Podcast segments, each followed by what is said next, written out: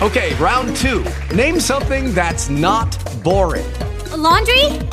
Ooh, a book club. Computer solitaire, huh?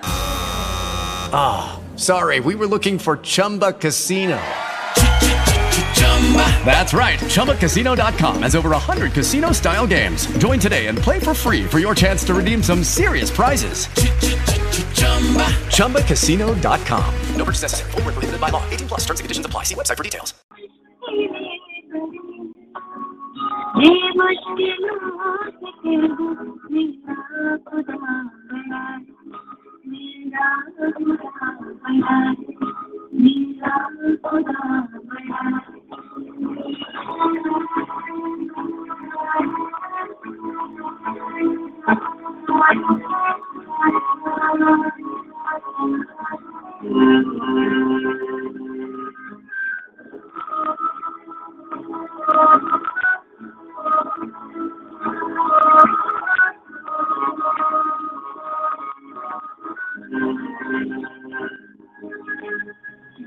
जी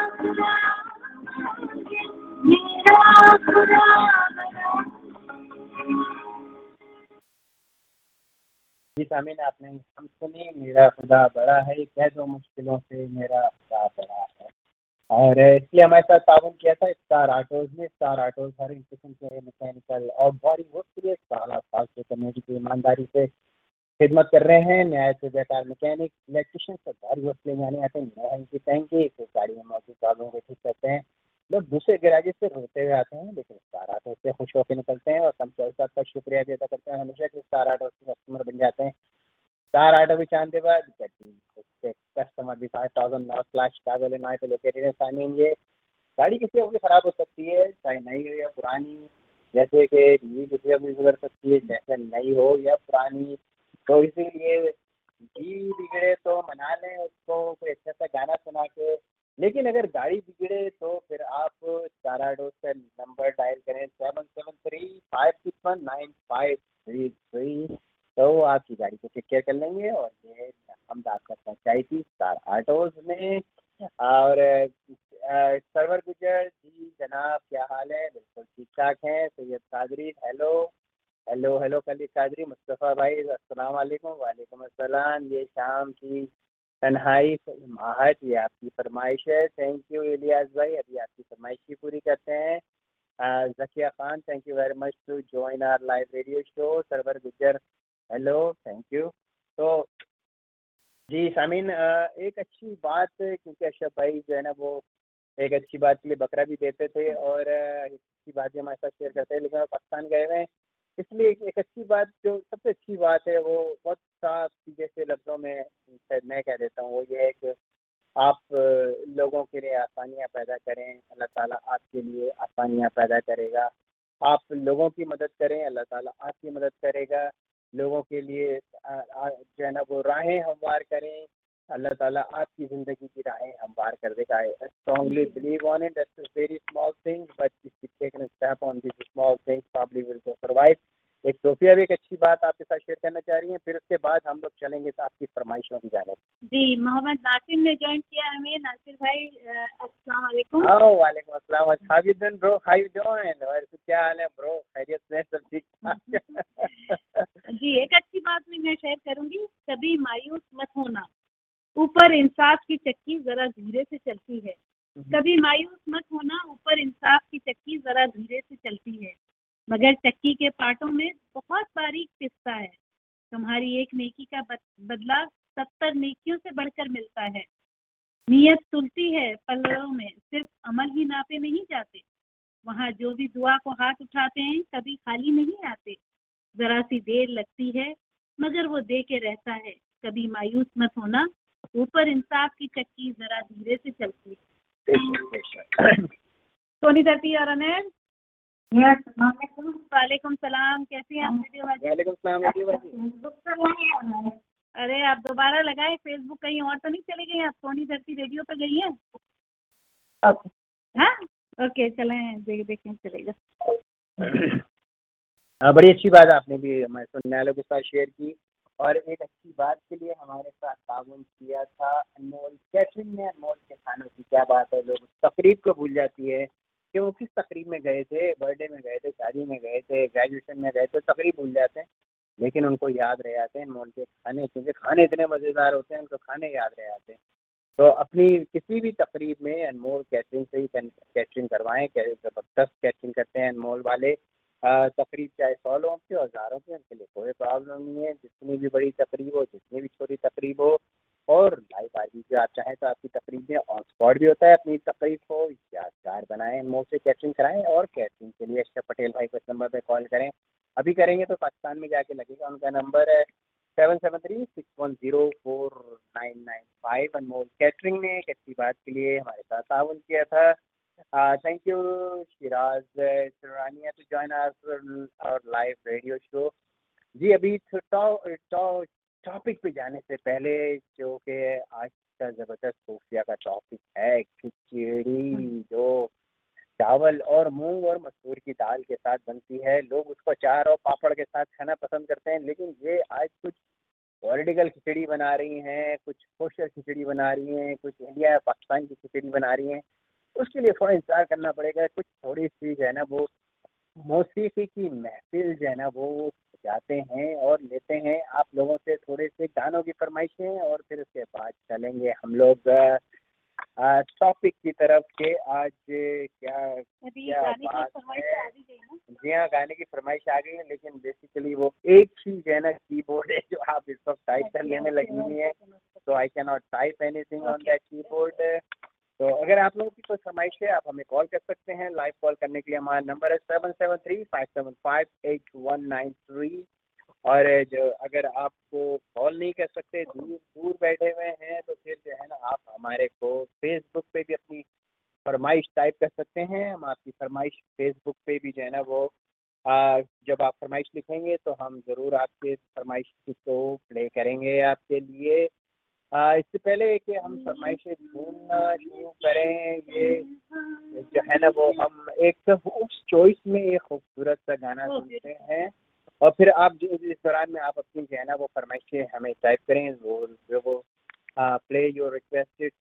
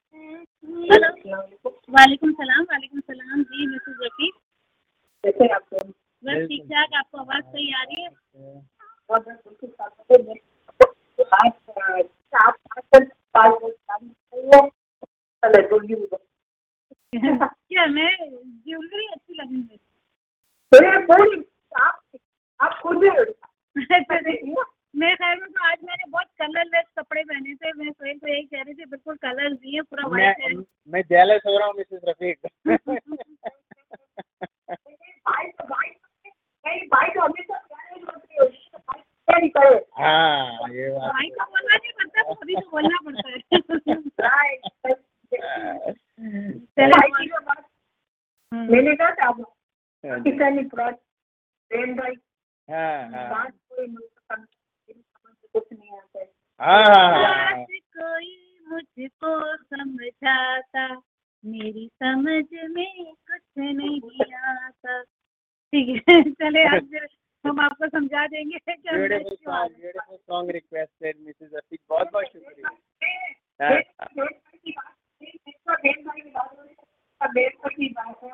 हाँ हाँ बिल्कुल बिल्कुल रियली वंडरफुल बहुत अच्छा आपने कनेक्ट किया है बहन भाई की बात हो रही है और बहन भाई का गाना भी सुन रहे हैं very good very intelligent very intelligent thank you thank you Mrs Rafiq ji जी जी कुछ कह रही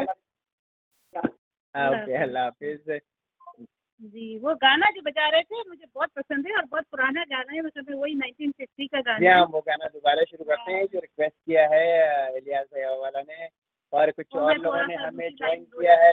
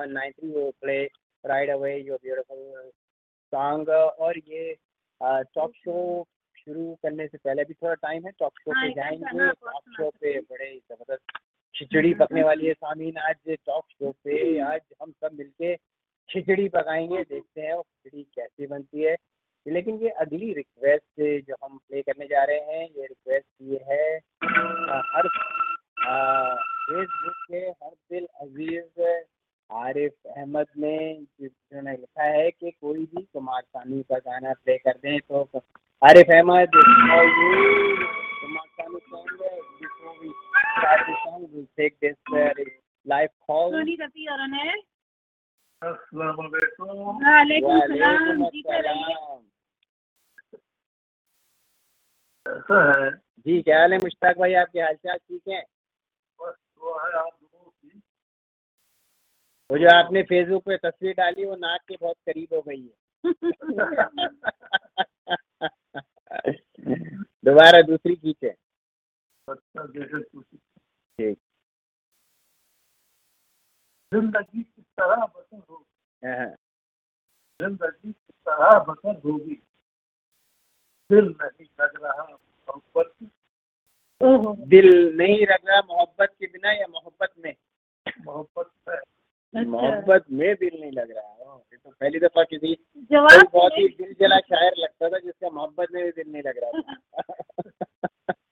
जवाब हाजिर है जिसकी खातिर सारी सरहदें तोड़ दी हमने जिसकी खातिर सारी सरहदें तोड़ दी हमने आज उसने ही कह दिया जरा हद में रहा करो।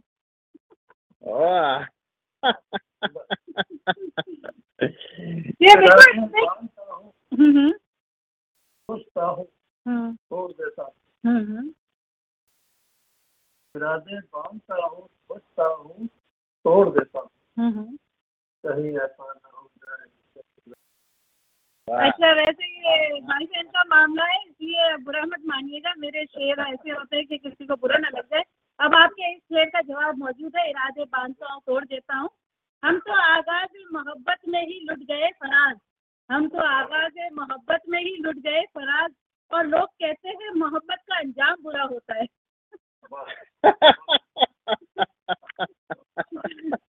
मेरा इनका चलता ही रहता है। ऐसा है कि एक, आदमी मस्जिद में बड़ी गिराज अल्लाह में से दुआ कर रहा था हम्म, हम्म, कि अल्लाह मेरे कारोबार में बरकत दे या अल्लाह मेरे कारोबार में बरकत दे। हम्म। तो पीछे से एक पठान चलाया अरे कोई भी हामिद मत कहना सबको मार देगा। ये साला सफ़र बेचने का कारोबार करता है।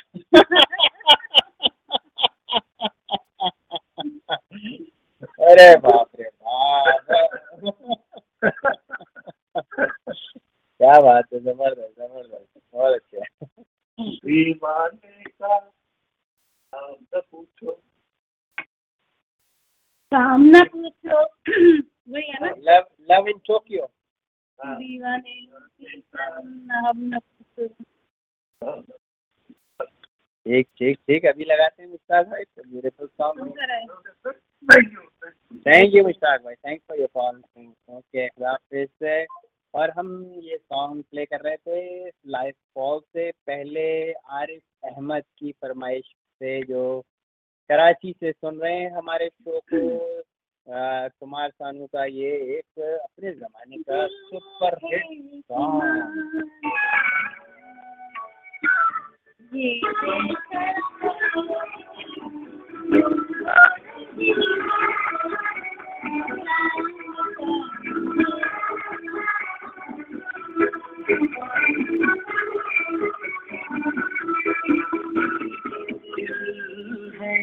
ईमान नहीं दिल है ईमान नहीं मुश्किल बड़ी है तुम्हें ये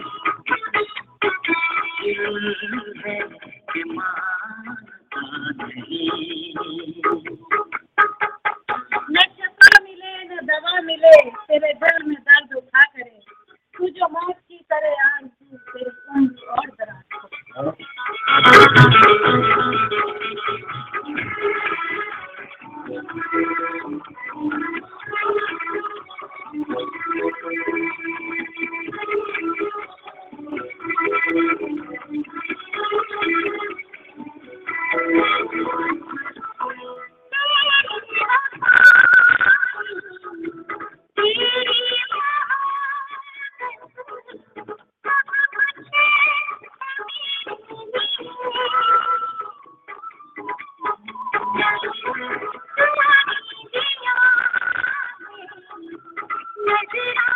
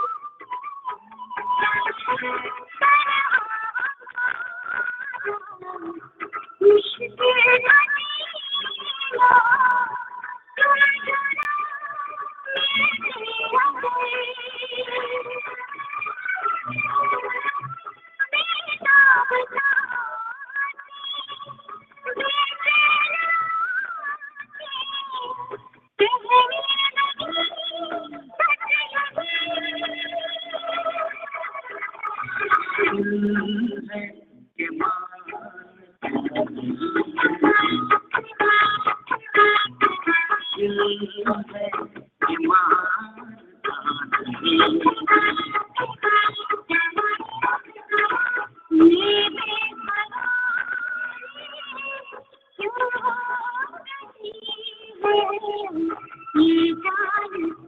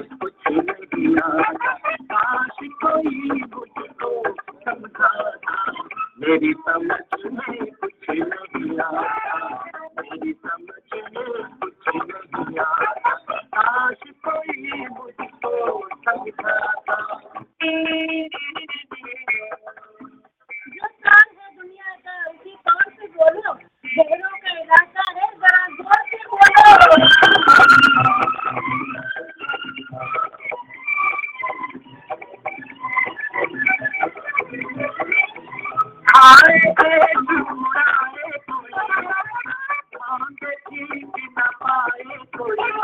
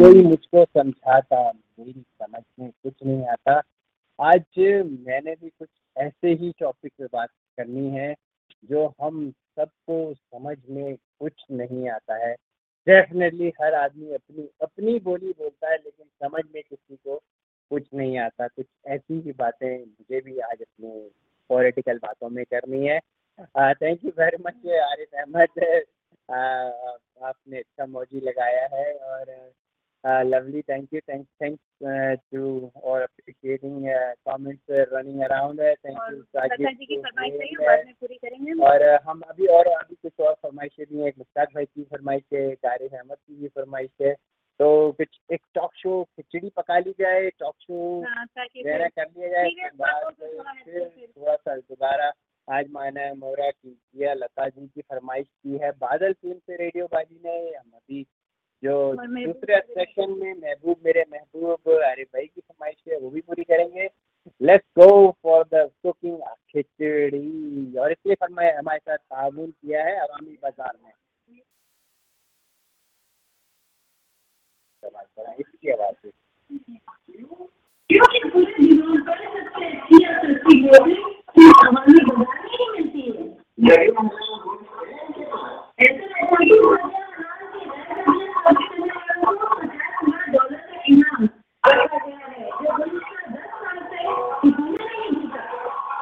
ग्रोसरी और ग्रोसरी में वेस्टर्न यूनियन से पाकिस्तान कर आता हूँ?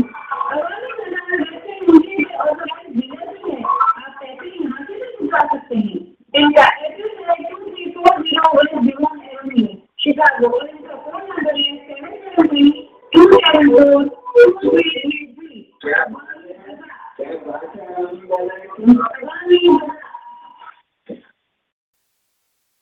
जी ये तो था। अवामी बाज़ार जी हाँ हमारे टॉक शो के स्पॉन्सर हैं अवामी बाज़ार है। और जी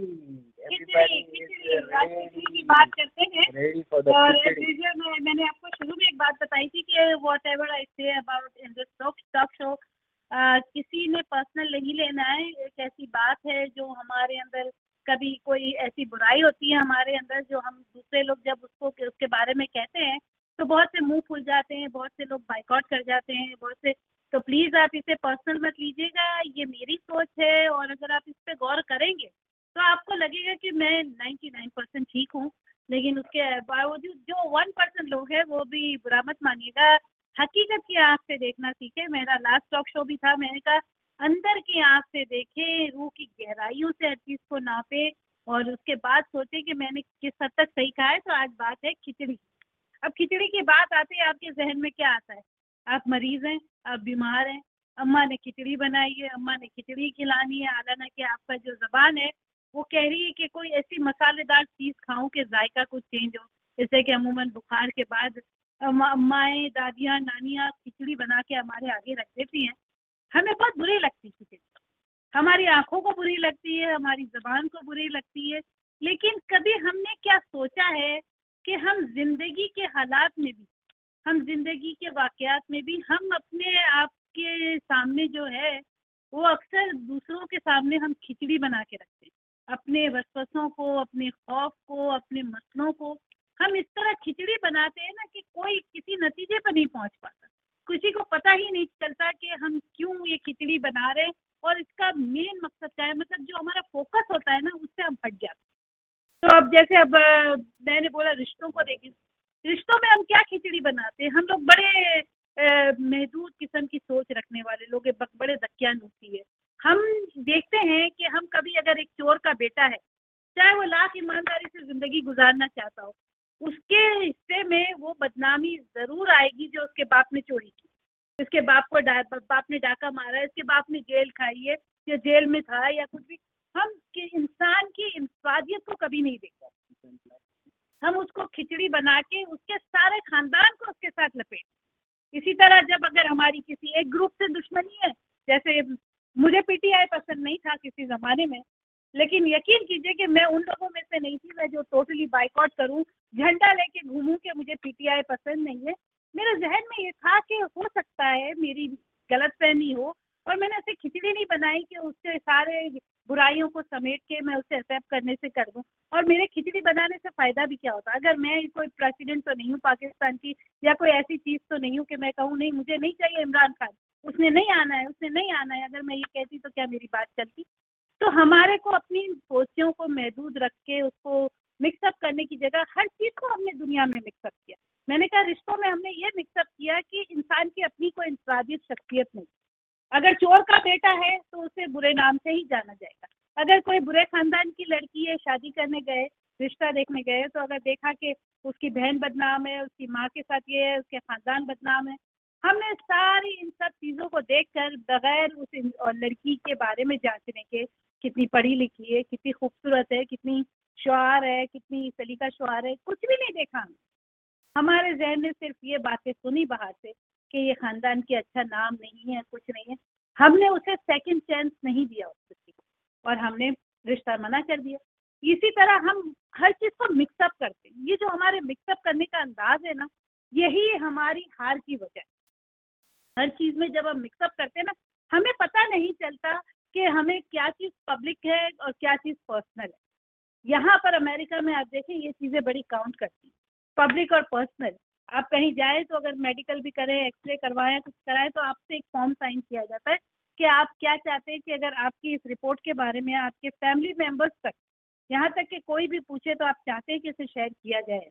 और अगर आप ना लिख दें तो मज़ाक है जो वो करे इससे कि आप उसके बात पर, इस बात पर शेयर करने के, आप उसे सू कर सकते हैं।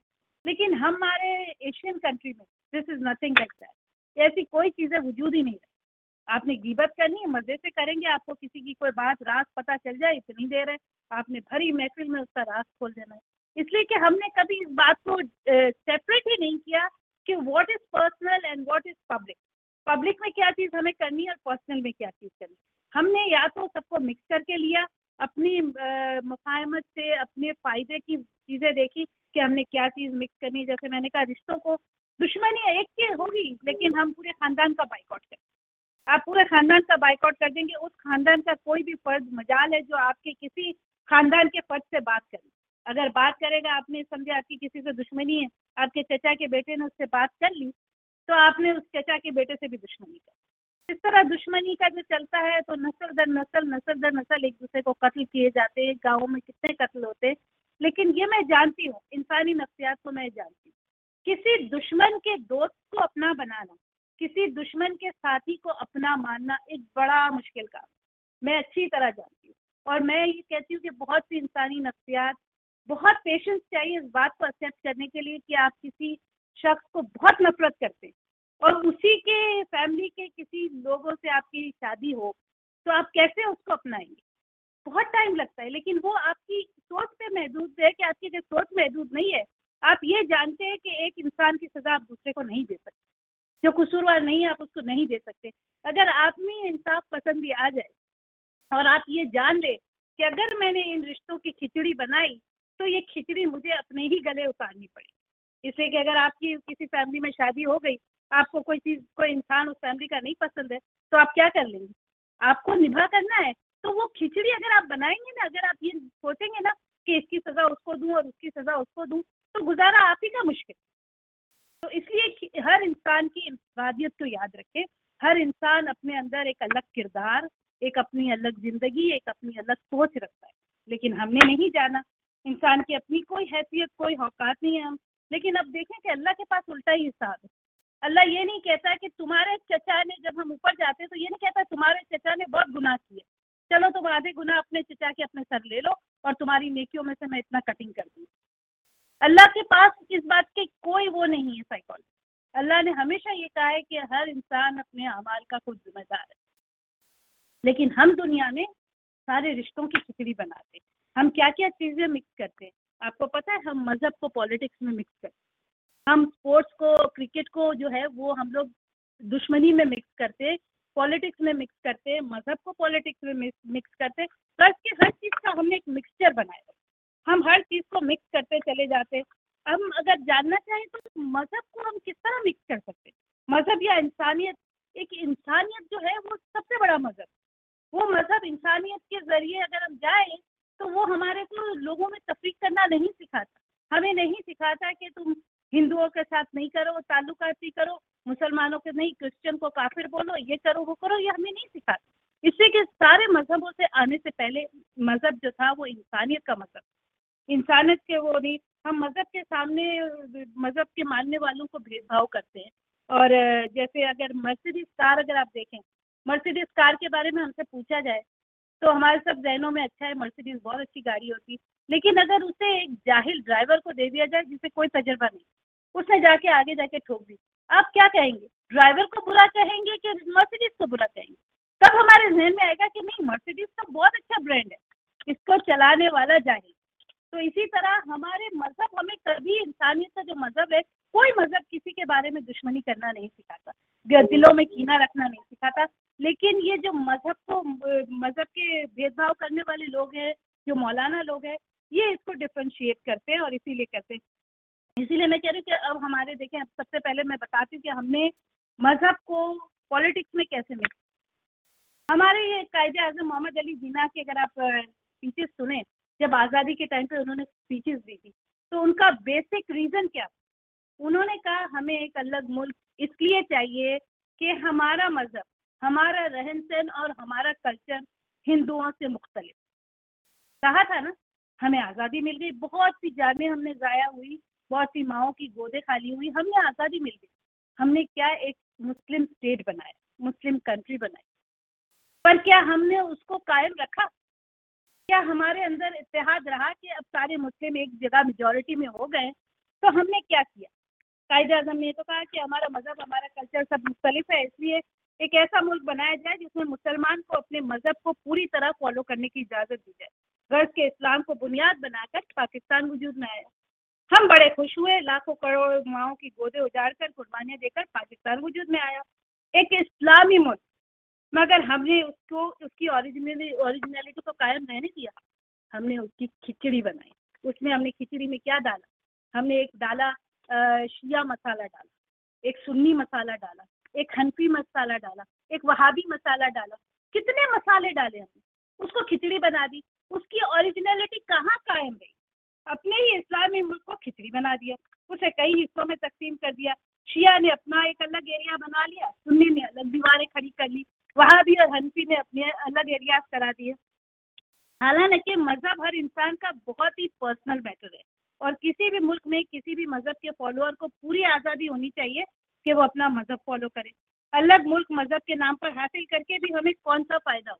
हमें आज़ादी हासिल करके कौन सा फ़ायदा हो? मुसलमान तो इंडिया में भी साथ रहते थे हिंदुओं के, इसी तरह हमने यहाँ कल्चर बना ली। हमने यहाँ शिया फिरका बना लिया, हमने सुन्नी फिरका बना लिया, हमने वहाबी फिरके बना लिए हमने दूसरे दूसरे बना लिए फिरके। हमारा इतिहाद कहाँ कायम रहा? मुल्क के किसी कोने में चले जाओ और पूछो कि इस एरिया में कौन से फिरके वाले रहते? फ़ौरन जवाब मिलेगा, यहाँ तो शियाओं का राज है, यहाँ सुन्नी रहते, यहाँ वहाबी रहते। और सिर्फ़ यही नहीं, बल्कि पर्सनल कमेंट के साथ ये खिचड़ी के इंग्रेडिएंट्स भी बताए जाएँगे। पर्सनल कमेंट ये होगा कि यहाँ सुन्नी काफिर रहते, यहाँ शिया काफिर रहते या वहाबी रहते, जो किसी मज़हब को नहीं मानते इस तरह की कमेंट करके उस खिचड़ी को बनाया जाता है। इतने मसाले डाल के बनाया जाता है। हमने चावलों की खिचड़ी बना ली। हम क्यों नहीं कह सकते कि ये एक इस्लामिक स्टेट है? हम सब भाई भाई हैं और यहाँ मुसलमान रहते हैं। यानी कि अक्सरियत मुसलमानों की। अल्लाह ताला फरमाते हैं सूर्य आल इमरान के चैप्टर थ्री में फिफ्टी टू नंबर की आयत में अगर आप देखें, उन्होंने कहा, ईसा सलाम को मुसल, मुस्लिम और मोमिन कहकर मुखातिब किया। सूर्य आल इमरान के चैप्टर 67 में चले जाएँ तो इब्राहिम सलाम को मोमिन और मुस्लिम कहकर मुखातिब किया गया। अल्लाह ताला ने सूर्य आले इमरान के वर्स 103 और चैप्टर 3 में फरमाते हैं hold the rope of Allah strongly and be not divided हम पहली गलती तो ये करते हैं कि जो किसी का जाती मसला है, वो अपना मसला बनाते और मसला भी वो जिससे हमारे बरह रास्त कोई ताल्लुक नहीं। अल्लाह ताला ने कहा, अल्लाह मुसलमान को कि मज़हब की रस्सी को मजबूती से थाम दो। हमने क्या किया? मज़हब के फिरके, फिरकों में डिवाइड किया। फिर हम कहते हैं कि भाई, फिरके तो तिरमदी में हदीस नंबर 171 में आया है कि हमारे प्यारे रसूल ने खुद फरमाया है कि 76 फिरके बन जाएँगे। आपने इस पर गौर किया 76 फिरके बन जाएँगे। उन्होंने ये नहीं कहा कि अल्लाह ने बनाए हैं फिरके। या उन्होंने ये नहीं कहा कि कुरान में है कि इतने फिरके तुम लोगों ने बनाने हैं, ज़रूरी है। उन्होंने एक लोहे कलम में जो लिखा हुआ उसकी निशानदेही कही कि मुसलमान इतने भटक जाएँगे कि वो इतने फिरकों में डिवाइड हो जाए। हमने उसे क्या कहा, हम थोड़ी कुछ कर रहे हैं। हम तो कुछ नहीं कर रहे हैं। तो लोहे के पुरानी में लिखा हुआ है कि सेवेंटी सिक्स फिरके बन जाएँगे तो हम बना रहे हैं। हमने सीधा उस को, उस किताब के नाम पे कर दिया और ये कह दिया। तो ये जो मेरा आप लोगों से सवाल है कि बताएँ कि कुरान की कौन सी आयत, कोई एक आयत मुझे बता दे कि जिसमें लिखा गया है कि ए शिया मुसलमान, ए सुन्नी मुसलमान, ए हनफी, ए वहाबी, तुम्हारे लिए ये मैसेज। जो मुझे बता दे ना कुरान की कोई आयत लाके तो जो चोर की सजा होगी हमने हमेशा इसी तरह चीज़ों को मिक्स किया है और यही चीज़ों के मिक्स करने की खिचड़ी बनाने की वजह हमारे इतिहाद में कमी है। आज मुसलमान क्यों इतना भटक रहा है? क्यों पूरी दुनिया में बदनाम है? क्यों उसके उसके अंदर इतिहाद नहीं है? इतनी मुस्लिम सऊदी अरब जैसी रिच कंट्री वो भी हमारे साथ उससे इतिहाद नहीं है उनसे, वरना मजाल थी कि कोई और फॉरेन कंट्री हमारे ऊपर कोई हावी होता है या हमें भीख देता, हमें भीख की ज़रूरत पड़ती। जब इतनी रिच कंट्री हमारी मुस्लिम कंट्री है तो हमें कशकोल लेके बाहर क्यों जाना पड़ता लेकिन यही इतिहाद की कमी है। इसलिए कि इतिहाद कहाँ से होगा जब हम अपने ही मुल्क में जो एक इस्लामिक स्टेट है उसको हमने फिरकों में डिवाइड कर फिरके बहुत पर्सनल मैटर है। आपका मज़हब आपका बहुत पर्सनल मैटर है। कौन कितनी नमाजें पढ़ता है, किस तरीके से पढ़ता है, आपको इसका कोई जवाब किसी ने नहीं देना। सबने अपना जवाब खुद देना। नौजबिल्ला अगर आज मैं खुदा ना करता नौजबिल्ला अल्लाह ना करे, अगर मैं मुसलमान से क्रिश्चियन हो जाती हूँ, क्या होगा? आपको क्या फ़र्क पड़ने वाला है? आपको कोई फ़र्क पड़ने वाला है? आपको कोई नुकसान होने वाला है? मेरा नुकसान होगा, मेरी बात है, मुझे, मैं जानू अल्लाह जान लेकिन हमने हर चीज़ को पब्लिक पर्सनल को पब्लिक बना दिया। हमने अपने ही पैरों पे कुल्हाड़ी मार के हमने फिरकावार, फिरकावारिया, फिरका बना ली और अपने ही कंट्री में इतिहाद की कमी कर दी। अब आते हैं स्पोर्ट्स की तरफ़। अब क्या समझते हैं मुसलमान क्यों हारे? आज मैं मुसलमान बन के बात कर रही हूँ, लेकिन मैं एज अ इंडियन और पाकिस्तानी दोनों बन के बात कर रही हूँ। मुझे कभी कभी जब ये गेम्स होती है ना, मेरा बड़ा अजीब सा रवैया होता है। मुझे समझ नहीं आती जब पाकिस्तान हारता है या पाकिस्तान जीतता है या इंडिया हारता है तो मेरे को जब मैं अपने अंदर फीलिंग्स मालूम करना चाहती हूँ तो मुझे एहसास होता है कि ना मैं खुश हूँ, ना मैं उदास इससे कि मेरे अंदर एक मुसलमान होने के नाते मुसलमान मेरा मज़हब जो इस्लाम है वो मुझे बहुत अज़ीज़ है। पैदा मैं इंडिया में हुई हूँ, इंडिया के हिसाब से मेरा मुल्क मुझे बहुत अज़ीज़ है that is my mother land लेकिन ऐसी नौबत क्यों आती है कि मैं जब ये देखती हूँ तो क्या मैं अभी अपने अंदर खिचड़ी बना रही हूँ? हाँ कभी कभी इंसान अपनी, आप में नहीं रहता, अपने कंट्रोल में नहीं रहता, उसकी सोचे कायम नहीं रहती, लेकिन मैं कोशिश करती हूँ कि मैं इसको दूसरे तरीके से इस मरतबा पिछली मरतबा जो हारे लोग, पाकिस्तान हारा, मुझे अफसोस भी बहुत हुआ। इंडिया के जीतने की खुशी भी हुई, पाकिस्तान के हारने का अफसोस भी हुआ।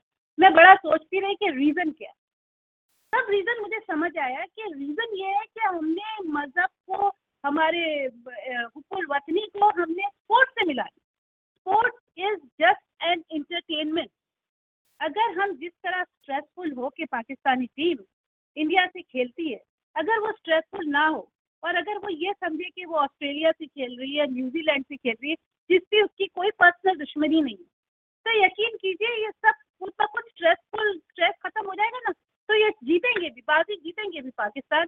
इतनी मरतबा हार से मुझे शर्मिंदगी भी हुई। लेकिन मुझे ये लगता है कि इसमें बहुत कसूर हमारा अपना है। मैंने टीवी पे देखा जब मैच होने वाला क्या कहा गया? एशिया कप तो यकीनन पाकिस्तान जीतेगा। एक साहब कह रहे इससे तो अच्छा बड़ा रिवेंज लेने का मौका ही नहीं है हमें तो बदला लेने का मौका मिल गया। जब हम अपने अंदर इतनी खिचड़ी बनाएँगे इतना गुरूर और तकबर करेंगे तो क्या हुआ? हमारा हमारे खुदा ने हमारा साथ नहीं दिया। आप देखें ना, वो हिंदू तो इस्लाम से इनका कोई ताल्लुक नहीं है ना। हिंदू मज़हब के लोग हैं, ज़्यादातर इंडिया में जो मैच खेल रहे हैं। एक आध मुस्लिम होगा तो होगा, लेकिन हिंदू मज़हब के लोग खेल रहे हैं। पर हमारे अल्लाह ने उनका साथ क्यों दिया? इसलिए कि हमने अल्लाह से तो दुआ ही नहीं की। हमने तो ये खिचड़ी बनाई थी कि हम एक मकसद के तहत जा रहे हैं। हम अपना बदला लेने जा रहे हैं। पॉलिटिक्स में हमारे को जो डिस्कशन के लिए हमारे को इनकार हुआ है, हम अपनी जिल्लत का बदला लेते यही अगर हम ये स्ट्रेसफुल हुए बगैर। हम ये समझते हैं कि हम इंडिया से नहीं खेल रहे, बल्कि साउथ इंडीज से खेल रहे हैं ऑस्ट्रेलिया से खेल रहे हैं। जब हम उससे खेलते हैं तो उससे क्यों जीत जाते इससे कि हम स्ट्रेसफुल नहीं होते, हमने खिचड़ी नहीं बनाई होती। हमारे दिल में जो कीना परवरी और खिचड़ी जो बनती है ना, कि हम जब पॉलिटिक्स को स्पोर्ट्स से मिलाते हैं ना तो हमारे साथ ये होता है कि हमारे अपने खुदा हमारी बात नहीं सुनते। इसलिए कि अल्लाह को भी तकबर और गुरूर नहीं पसंद है। तो हमारी वाहिद वजह ये। आप मुझे ये बताएँ कि इतने सालों से स्पोर्ट्स है। स्पोर्ट्स स्पिरिट किसको कहते हैं? स्पोर्ट्स स्पिरिट का मतलब है गेम शुरू होने से पहले हाथों का मिलाना, हक देना एक दूसरे को और गेम खत्म होने के बाद अपने दिल को साफ़ रख के जीतने वाली टीम को मुबारकबाद देना और हारने वाली टीम को जरा तसली देना। हमने ये क्या किया? हम हाथ मिलाते हैं? गेम शुरू होने से पहले हाथ मिलाते हैं? लेकिन हाथ मिलाते हैं हमारे दिल में क्या होती है बात? छोड़ूँगा नहीं, आज तो तुम्हें जलील करके जाना होगा तुम्हारी टीम आज तो तुम्हें ऐसे ही जाना होगा।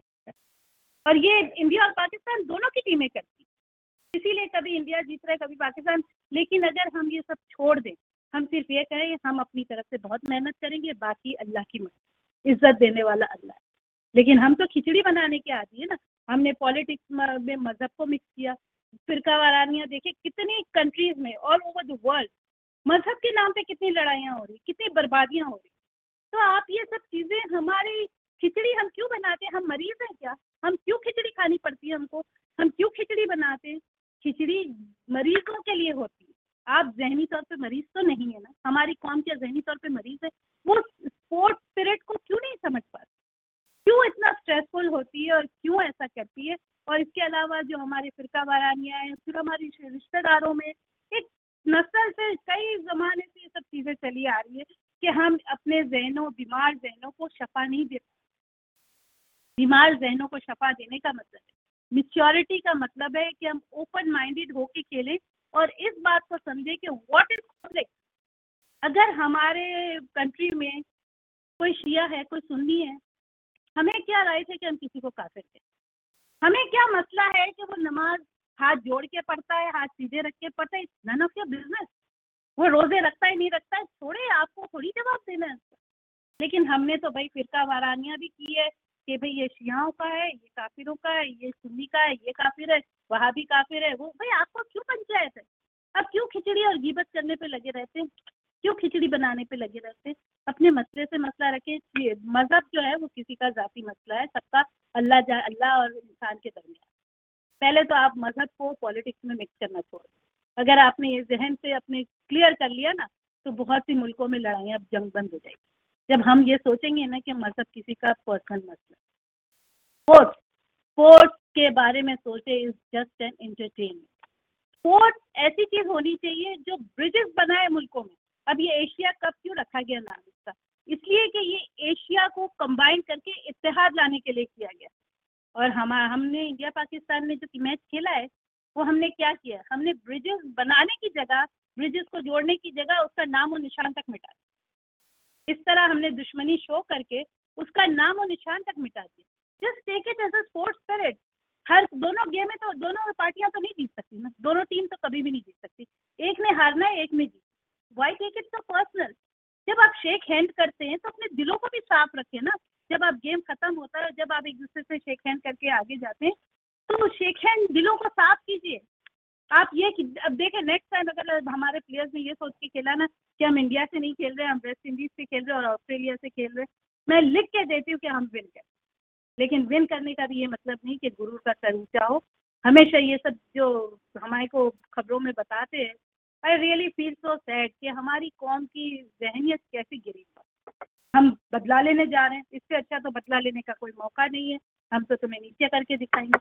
ये गुरूर, ये तकबुर ये तो हमारा मज़हब नहीं सिखाता। हम उनसे तो एक्सपेक्ट करते हैं कि वो हमारे मज़हब की रिवायत को फॉलो करे और बड़ा स्पिरिट बताए और सब कुछ करे और हमें जीतने दे। लेकिन हम ऐसे क्यों करते हैं? ये मुझे समझ नहीं आती। मज़हब तो हमारा इंसानियत सिखाता है। हमारा मज़हब सिखाता है कि तकबर गुरूर नहीं करना लेकिन फिर भी यही बात है कि पहले तो मैं देखती थी, मेरा में चार पाँच साल पहले जब क्रिकेट होता था तो मैंने देखा था, आंटियाँ, मम्मियाँ, दादियाँ, नानियाँ सब तस्वीरें पढ़ रही है, दुआएँ कर रही अब तो वो भी सारा कुछ खत्म होते जा रहा है। यानी हम ये समझते हैं कि बाजी हम जीतना है तो हम जीतेंगे। हमने बिल्कुल ये छोड़ दिया है कि अल्लाह की मर्ज़ी इसमें शामिल है। बिल्कुल छोड़ दिया है। और मेरे ख्याल में अगर ये हम लोग की सोचे महदूद ख़त्म हो गई ना, अगर हमने खिचड़ी बनाना छोड़ दिया, ये सोच के कि हम लोग बीमार जहन रखने वाली कौम नहीं है। हमारा ओपन माइंडेड है। हमें पता होना चाहिए मेच्योरिटी शो करनी चाहिए, क्या पर्सनल है, क्या पब्लिक है। मज़हब के नाम पर पॉलिटिक्स ना खेले। इसीलिए तो कहा गया politics is a dirty game जब ये मज़हब को इन्वॉल्व करना हम छोड़ देंगे ना तो ये टेररिज्म के इल्ज़ाम जो हम पे लगे हैं और जो कुछ ये जंगे हो रही है, ये सब खत्म हो जाए जब हम पॉलिटिक्स को पॉलिटिक्स रहने देंगे मज़हब को पर्सनल मसला रहने देंगे स्पोर्ट्स को इंटरटेनमेंट करेंगे और ये सब करके हम लोग जब खिचड़ी बनाना बंद करेंगे ना हमारे बीमार जहनों को ठीक करेंगे ना सारे मसले ठीक हो दुनिया में सारे मसले है इसीलिए कि हमें खिचड़ी बनाने की आदत है और वो खिचड़ी भी हम बना के भूल जाते हैं कि ये खिचड़ी अब हमें ही खानी पड़ेगी। हमें ही ये गले से उतारना पड़ेगा और हम बीमार जहन के कौम बन के रहते मेरा आज का ये टॉपिक था। बिल्कुल तो ब्यूटीफुल बहुत अच्छी तरह से आपने जो है ना वो कवर किया कि हम सारी चीज़ों को अपनी सोशल वैल्यूज़ को अपनी रिलीजियस थिंग्स को स्पोर्ट्स को रिलेशंस को सबको जो है ना वो एक दूसरे के साथ मिला के खिचड़ी बनाए थे किसी इंसान की इंफरादियत नहीं है। कोई रिश्ते में अगर कोई किसी का चचा ने गुनाह किया है किसी के दादा ने गुनाह किया है तो उसकी पूरी नस्ल को भुगतने पर लगा दो। पूरी नस्ल को। एक से दुश्मनी हुई, खानदान में, पूरे खानदान से दुश्मनी। उससे पूरी खानदान से दुश्मनी चलती रही। ये हम सब खिचड़ी बनाते हैं। तो मेरा यही था, खिचड़ी ना बनाया करें। ओपन माइंडेड होके सोचें पर्सनल और प्राइवेट मैटर्स को डिफ्रेंशिएट करना सीखे। What is public what is personal बिल्कुल सही कहा। और खासकर स्पोर्ट्स के हवाले से जो है ना आपने बिल्कुल सही बात करी कि अगर हम स्पोर्ट्स को स्पोर्ट्स की तरह लें और दूसरी टीमों के साथ जब हम खेलते हैं वर्ल्ड की बेहतरीन टीमों के साथ भी खेलते हैं साउथ अफ्रीका के साथ ऑस्ट्रेलिया के साथ तब इतना अंडर प्रेशर नहीं होता इसलिए कि हम उसको अपनी अना का मसला नहीं बना रहे होते हैं हम उसको अपनी दुश्मनी का मसला नहीं बना रहे होते हैं।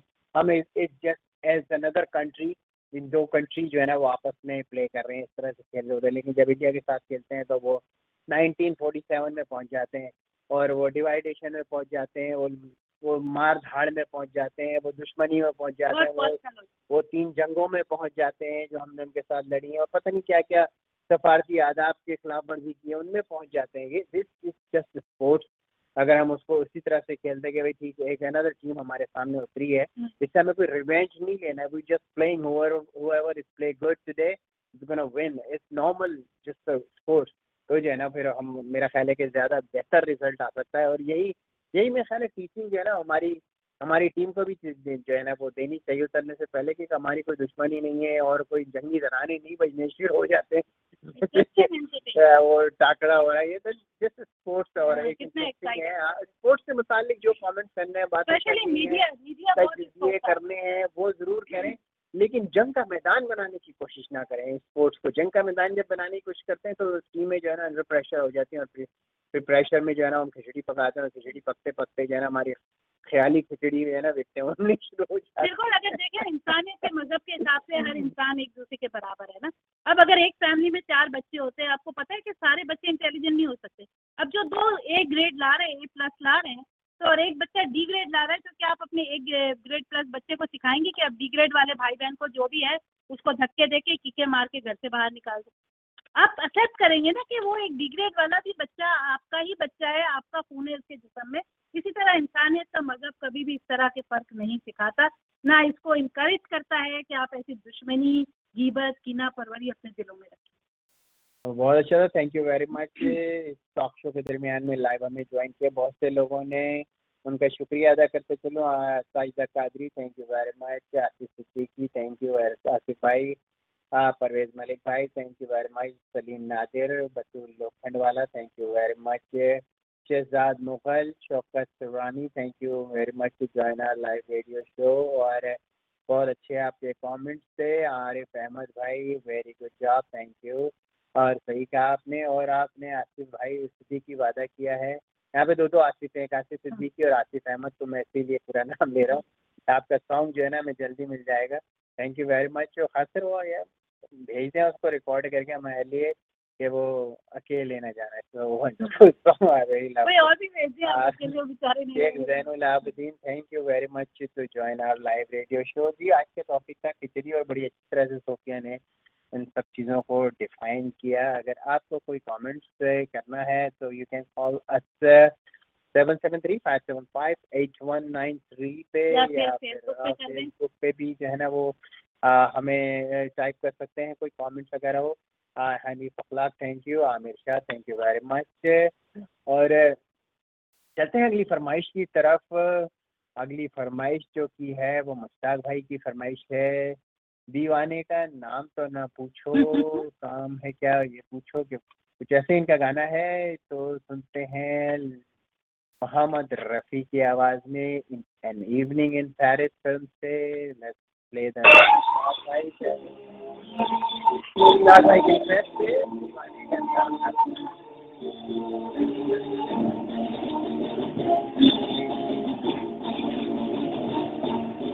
दीवाने का नाम तो पूछो क्या है देखो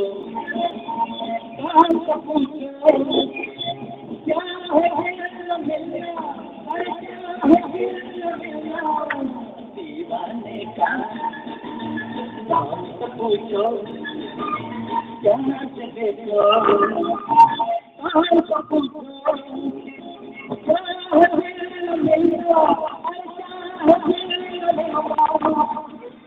हाल पूछने से कौन सा हाल ठीक हो जाता है, सागर? हाल पूछने से कौन सा हाल ठीक हो जाता है, सागर? बस तसल्ली दिल को होती है कोई हमारा भी तो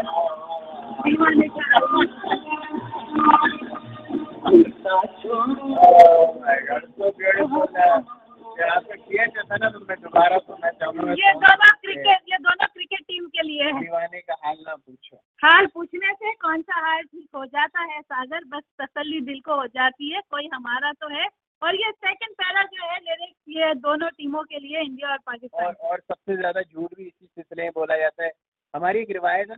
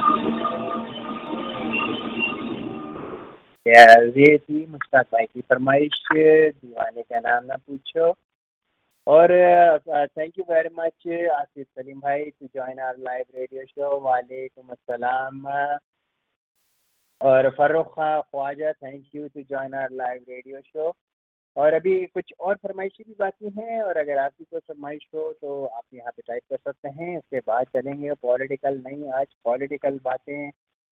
जो है ना वो कुछ डिफरेंट रूप नहीं मैं। गज़ल सुना रही थी तो चलिए गज़ल गज़ल ही सुनाती जी बिल्कुल आप गज़ल सुनाएँ कौन सी गज़ल सुनाना चाह रही हैं? आपको म्यूज़िक में आपके लिए लगा दूँ हाँ, थोड़ा सा।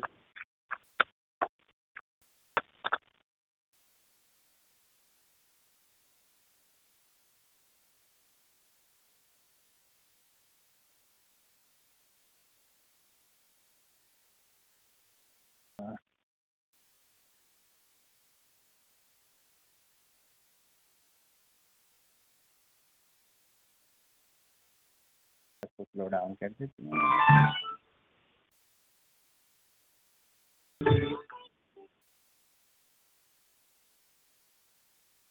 सच्ची हूँ, सर फिरी हूँ, मुझे मार दीजिए। सच्ची हूँ, सर फिरी हूँ, मुझे मार दीजिए। मैं सोचने बहुत लगी हूँ, मुझे मार दीजिए। है एहतराम इंसानियत मेरा दीन। है एहतराम इंसानियत मेरा दीन। इसीलिए नासमझ कहलाने लगी हूँ, मुझे मार दी। मैं पूछने लगी हूँ अब सबक ख्वाहिशों के कत्ल का। मैं पूछने लगी हूँ अब सबक ख्वाहिशों के कत्ल का। शायद मैं हद से बढ़ गई हूँ, मुझे मार दी। करती हूँ अब हर जबर और अहले दस्तार से ये सवाल। करती हूँ अब हर जबर और अहले दस्तार से ये सवाल। गुस्ताख बहुत हो गई हूँ, मुझे मार दी। खुशबू से मेरा रब्त है, जुगनू से मेरी दोस्ती। खुशबू से मेरा रब्त है, जुगनू से मेरी दोस्ती। रहनुमा हूँ, मगर कहते हैं, भटक गई हूँ, मुझे मार दी। जाहिद वज़ीर तकवा और परहेजगारों की रविश पर। जाहिद वज़ीर तकवा और परहेजगारों की रविश पर। सबको मैं खूब जानती हूँ, मुझे मार दी। हूँ मुसलमान, मगर है दुनिया में जितने भी दीन। हूँ, मुसलमान मगर है दुनिया में जितने भी दीन। करती हूँ सबकी मैं इज़्ज़त, मुझे मार दी फिर उसके बाद शहर में नाचेगा सन्नाटा। फिर उसके बाद शहर में नाचेगा सन्नाटा। मैं आखिरी हूँ सच की सदा, मुझे मार दी ब्यूटीफुल बहुत अच्छी गज़ल आपने पेश करी सुनने वालों के लिए। और रेडियो प्रोग्राम सोनी धरती आप लोग सुन रहे हैं शिकागो से सामीन और अभी हमें जिन्होंने लाइव रेडियो शो हमारा ज्वाइन किया है Karim Darvesh thank you very much to join us Pooja भाई thank you very much and Rajnish Sharma thank you very much to join our live radio show and next फरमाइश जो की है वो हमारे आरिफ अहमद भाई ने की है जो आज इनका दूसरा गाना नहीं बज रहा हाँ? तो दूसरी फरमाइश बज रही है। ये आरिफ भाई बड़ी जो है ना वो बहुत ही स्पेशल जो है ना वो हैं। तो इसलिए इनका दूसरा गाना भी हम पेश कर रहे हैं क्योंकि अगर आप फेसबुक पे टाइम चले खैर बाद में बताता हूँ आप ये ये this is requested song by the Arif Ahmed एक सॉन्ग है। महबूब मेरे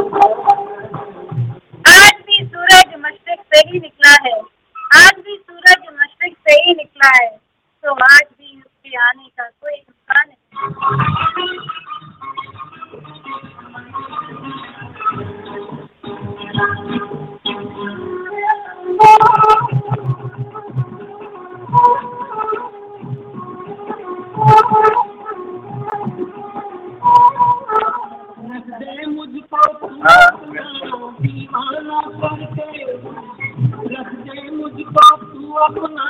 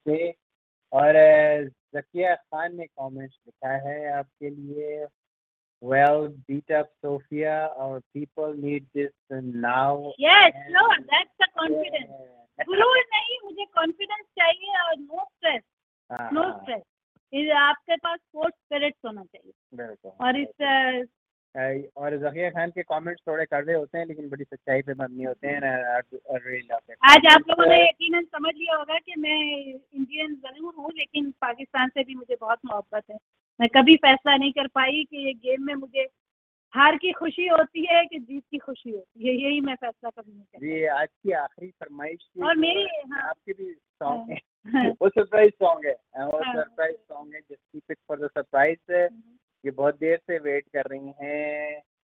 हमारी प्यारी प्यारी बहुत पुरानी। रेडियो बाजी जी हाँ। रेडियो बाजी की फरमाइश पे सुनते हैं। फ़िल्म बादल से। आज माने ना मोरा जिया ठुमक ठुमक गाए ना। ऐसे ही कुछ है ना सॉन्ग और रेडियो बाजी रिक्वेस्ट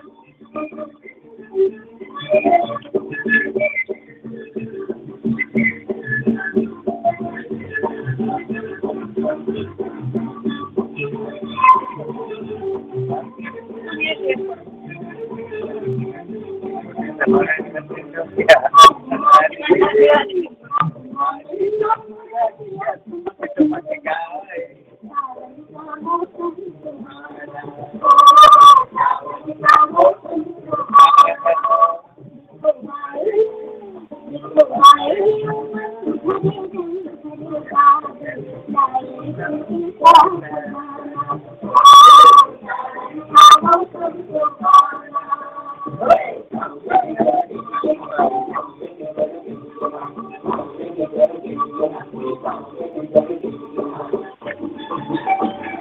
उसके रुखसार पे डिम्पल ने कयामत कर दी उसके रुखसार पे डिम्पल ने डिम्पल ने कयामत कर दी एक छोटे से भंवर में मेरा गया।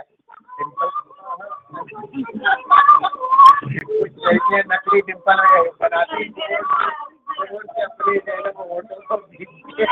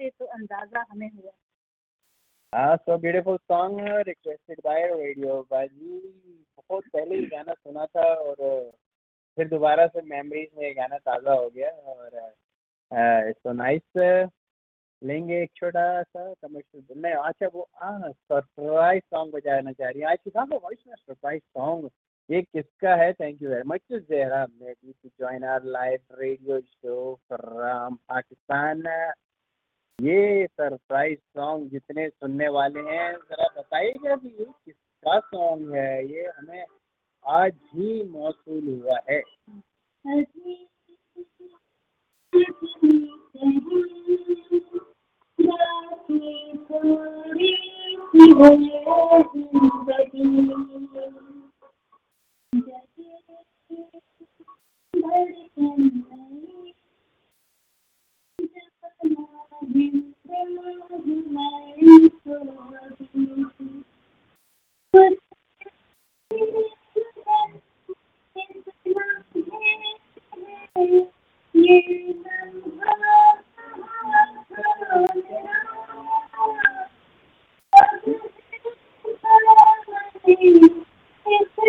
रेडियो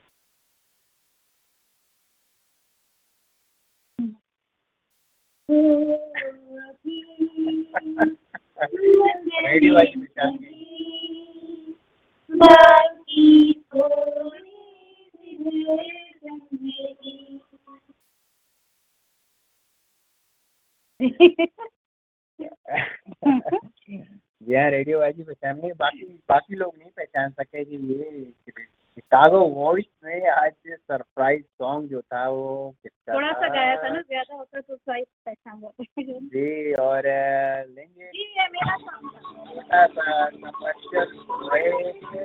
और इसके बाद चलेंगे आज। पॉलिटिक्स नहीं है आज कुछ और दिल जलों की बातें हैं या या हकाइक की बातें हैं या सच्चाई की बातें हैं जो गुज़िश्ता दिनों एक फेसबुक कमेंट के बाद मेरे जहन में आई।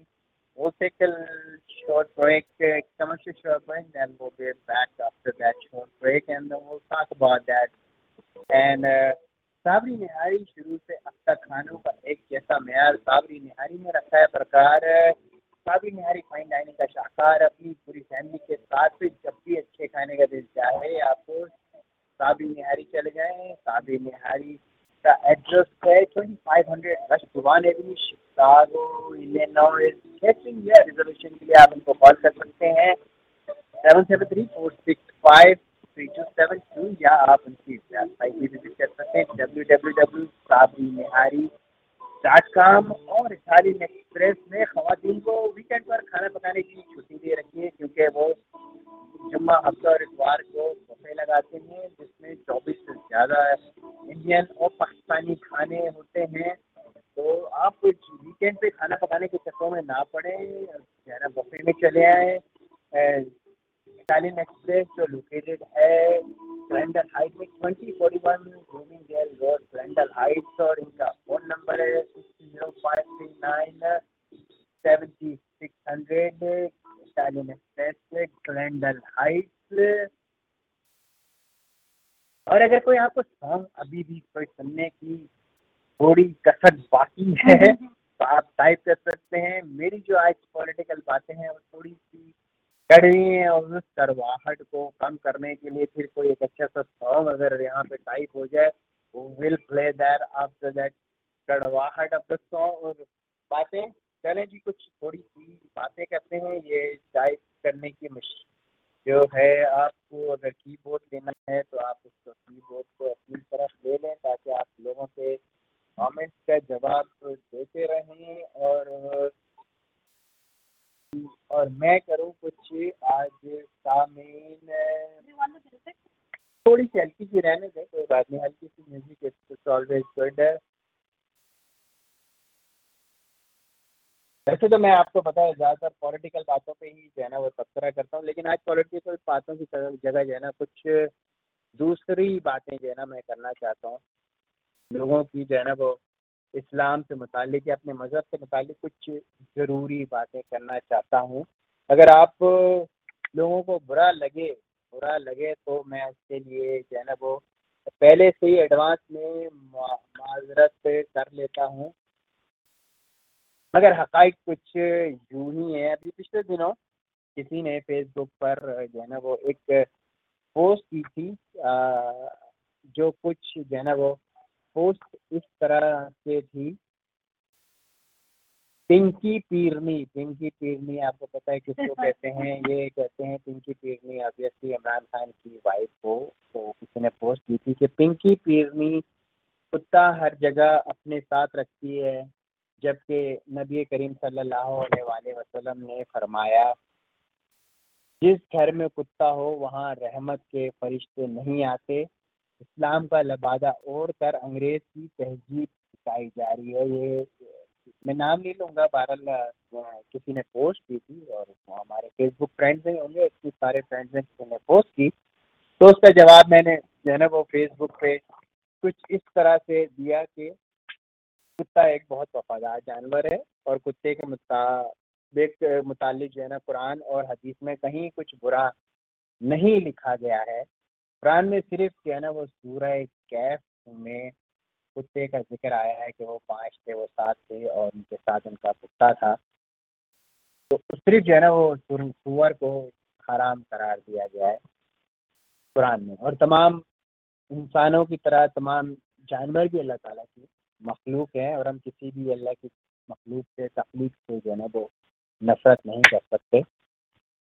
जो कुछ भी बातें मशहूर हैं, कुत्ते के मुतालिक वो सब पुराने लोगों की सेइंग है या कोई मिथ है जो सदियों से चली आ रही है। ये लिखना था, ये मेरे कॉमेंट थे, जो मैंने अभी आपको बताए वो मैंने लिखे थे। ये लिखना था, बस तमाम इस्लाम के जो ठेकेदार हैं जवाबी उन्होंने बम्बार्टमेंट शुरू कर दी मेरे ऊपर, किसी ने कुत्ते के नजिस होने का जो है ना वो आर्टिकल जो है ना वो कहीं से कट एंड पेस्ट करके भेज दिया और किसी ने हदीस जो है ना वो कोट कर दी। तो हदीस कोट की, वो हदीस कुछ यूँ थी कि एक हदीस में नबी वसल्लम ने फरमाया कि मैं आपको एग्जैक्ट वर्ड बता रहा हूँ, उसमें से नबी वसल्लम ने फरमाया, मेरे पास जब्राइल तशरीफ़ लाए और कहा गुज्त गुज्त शब मैं आया था, लेकिन घर में दाखिल ना होने की वजह ये थी कि दरवाजे पर मुजस्मा था और घर में तस्वीरों वाला पर्दा था और घर में कुत्ता भी था। लिहाजा जो मुजस्मा मुजस्मा घर में है उसका सर आप इस तरह से कटवा दिए कि वो दरख्त की शक्ल में रह जाए और पर्दा फाड़ कर तकिया बना लीजिए और कुत्ते को घर से बाहर निकाल दीजिए। एक और हदीस उन्होंने साहब ने या साहिबा थे। कोई अजीब सा फेसबुक उनकी आईडी है। उन्होंने एक और हदीस जो है ना वो कोट करी। उसमें जो है ना वो वो उन्होंने हदीस में इब्ने दाऊद का जो है ना वो हवाला दिया।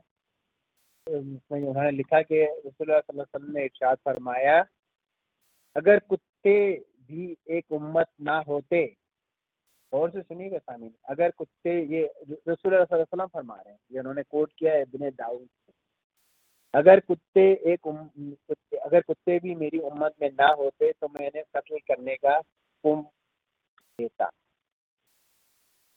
कितनी बेवकूफ़ी या ना समझी की बातें हम में सरायत कर गई हैं इस हवाले से। रहमत आलमीन हमारे प्यारे नबी वसल्लम ने जो जिन्होंने जानवरों पर रहम फरमाया जिन्होंने दुश्मनों को माफ़ कर दिया वो कुत्तों के कत्ल करने का हुक्म देते हैं। सुने ज़रा ये बात। ये हमारी जो है ना वो मेंटालिटी या हम जो चीज़ें कोड करते हैं, वो एक इतनी एक्सट्रीम पर जाती हैं। असल में हम लोगों में हर किसी ने जो है ना इस्लाम की ठेकेदारी अपने हाथों में ले ली है, जिसको जो सही लगता है वो उसको सही मानकर दूसरों पे जो है ना वो थोपने की कोशिश करता है। बगैर कुरान और मुस्तनद हदीस के हवाले के, इसलिए इसीलिए जो है ना वो इस्लाम कई फ़िरक़ों में बढ़ गया और हर फ़िका, फ़िरका जो है ना अपनी बिलीफ को सही समझता है और दूसरों को गलत। अब हम आते हैं, वो एक कुत्ते से मुतालिक एक जो है ना वो फिर मैंने सर्च किया तो हमारे पाकिस्तान की जो है ना एक बहुत ही मशहूर और मरूफ जो है वो रिलीजियस स्कॉलर हैं। उनकी जो है ना वो एक उस बारे में एडवाइस तो मैंने निकाला है, जो मैं शायद अभी थोड़ी देर में आपको बताऊँगा अपनी बात को पूरा करने के बाद। तो उन्होंने यानी कि जावेद अहमद गांधी, जो पाकिस्तान के, मैं उनको सबसे ज़्यादा बेहतरीन स्कॉलर रिलीजियस स्कॉलर समझता हूँ, वो ज़ाहिर मौलियों जैसे स्टेटमेंट नहीं देते, बल्कि एक किसी भी बात के मुतालिक इतनी लॉजिकल बात करते हैं, जो कि किसी भी ह्यूमन ब्रेन को आसानी से पढ़े लिखे ब्रेन को आसानी से समझ आ सके, मैं जाहिल ब्रेन की तो बात नहीं करूँगा इन लोगों को तो कुछ समझ में नहीं आता, लेकिन वो मैं भी थोड़ी देर में आपको लोग सुनाऊँगा। बगैर ये जो है ना, वो कुरान और मुस्तनद हदीस के हवाले के इसीलिए जैसे इस्लाम कई फ़िरक़ों में बढ़ गया है और हर फ़िका अपनी बिलीफ को सही समझता है और दूसरे को गलत। अब हम आते हैं मॉडर्न ज़माने की तरफ़, जिसमें हम और आप रहते हैं। हर चीज़, हर बात पलक झपकते में, दुनिया के कोने से एक कोने से, दूसरे कोने में जो है ना वो पहुँच जाती है। हर नई टेक्नोलॉजी का हम इस्तेमाल भी करते हैं, चाहे वो गूगल हो, सवाल जवाब ढूँढने के लिए, हवाई जहाज़ हो, तेज़ रफ्तारी से सफ़र करने के लिए बुलंद बाला इमारतें हों नमूद नुमाइश के लिए हर हर एक चीज़ जो नई टेक्नोलॉजी ने हमें फराम की है फेसबुक भी जिस पर हम आसानी से ये तो लिख देते हैं कि डॉग पाल कर हम अंग्रेज़ों की तकलीफ़ कर रहे हैं। ये भी लिखा था उन्होंने कि हम नस्लें, अंग्रेज़ों की तकलीफ़ कर रहे हैं डॉग पाल कर। ये भी हमने फेसबुक पे लिख, उन्होंने लिख दिया और साथ साथ उनको बुरा भला भी कहते जा रहे हैं। ये क्या है ये? हिपोक्रेसी है ना? क्या हमारे लोगों की, हम दहशत गर्दी की ज़िम्मेदारी उन लोगों पर डालते हैं तो हैं कि जिन्होंने हमें दहशत गर्दी की राह पे लगाया, कई दफ़ा दस पंद्रह साल से जब से भी नाइन इलेवन हो चुका है, जब से हमारे तमाम एक्सपर्ट मैं इंक्लूडिंग माई सेल्फ हम समझदारी, प्रेम तो डालते हैं कि दहशत गर्दी की राह पे हमें किसने लगाया इन्हीं लोगों ने लगाया है, इनके पास इनके पास भी हम लोगों ने दहशत गर्दी जो है ना, वो शुरू करी थी। मगर ज़रा गौर करें, हम लोग कभी गौर करते हैं? नहीं करते। ज़रा गौर करें कि किसी भी माशरे में बदमनी दहशत गर्दी जुल्म का पौधा खुद ब खुद जड़ नहीं पकड़ता, खुद ब खुद नहीं जो है ना, वो शुरू हो जाता है। इसको बड़ा करने में, इसकी नशो नुमा करने में हमारी अपनी गलतियाँ और कोताहियाँ होती हैं, जो उसे तनावर बनाती हैं। अगर हम अपनी गलतियों से सीखें और अपनी जिम्मेदारियों से नज़र ना चुराएँ तो ये चीज़ें, ये बातें पनप नहीं सकती। हम खुद ही या तो जाने अनजाने में या या कोई दिल में ऐसी चीज़ रखते कि हमें इससे फ़ायदा क्या उठाना है इस चीज़ों को इग्नोर करते हैं। हम खुद ही उसको हवा देते हैं, फिर जब वो बहुत बड़े हो जाते हैं, फिर हम सोचते हैं कि यार इसको काटेंगे कैसे? तो अब ये बात तो इतनी बड़ी हो गई, ये दरख्त तो इतना सावन बनावर हो गया। जब कोई दरख्त जंग, जंगली जड़ी बूटियाँ उग जाती है ना, आप लोग रहते हैं, आप लोगों के पास भी बैक यार्ड फ्रंट यार्ड होगा। इतनी सी होती है एक फीट की, आधे फीट की, आप उसी वक्त उसको ज़मीन से निकाल दें तो ख़त्म हो जाएगा वो दरख्त। लेकिन अगर आप बोले कल निकालूँगा। नहीं नहीं, हो सकता है इसमें फलाने लगे। हो सकता है इसमें कोई फ़ायदा होने लगे। हो सकता है शेप देगा ये नहीं नहीं, यार, ये मेरे घर को कमज़ोर करेगा। अरे, ये मेरा रास्ते को रोक देगा। सारे जहन में सवाल चल रहे हैं डिसीज़न नहीं हो रहा है कि ये सही है कि गलत। तो वो दरख्त पता चला पाँच दस साल के बाद इतना ऊँचा दरख्त बन गया कि अब उसको काटना, निकालना आपके लिए मुमकिन नहीं है कम अज़ कम प्रोफेशनल को बुलाएँगे अच्छे खासे पैसे चार्ज करेंगे अच्छे काटेंगे तो नहीं तो हमने ये दहशत गर्दी की जो है ना, इन सारी चीज़ों को खुद ही हवा दी है। इसको बड़ा करने में हमारा अपनी जो है ना, वो गलतियाँ हैं। दूसरों मुल्कों ने हमें इस्तेमाल ज़रूर किया इस बात से मैं भी मुतफिक हूँ, तमाम सुनने वाले भी मुतफिक होंगे कि दूसरे मुल्कों ने हमें इस्तेमाल किया, मगर हम बिला सोची समझे उनका आला कार बन गए, दूसरे लफ्ज़ों में तालीमत बन गए। यानी अदम बर्दाश्त और अपनी मर्ज़ी का इस्लाम दूसरों पे थोपे, अपना इस्लाम या अपना फ़िरका सही है, ये सोच हम सब में इंडिविजुअली कहीं ना कहीं हमारे अंदर ये बात मौजूद है, हम जिस भी फ़िरके से ताल्लुक़ रखते हैं या जिस भी हम इस्लाम की प्रैक्टिस करते हैं, हम है तो सब अपने आप को मुसलमान कहते हैं।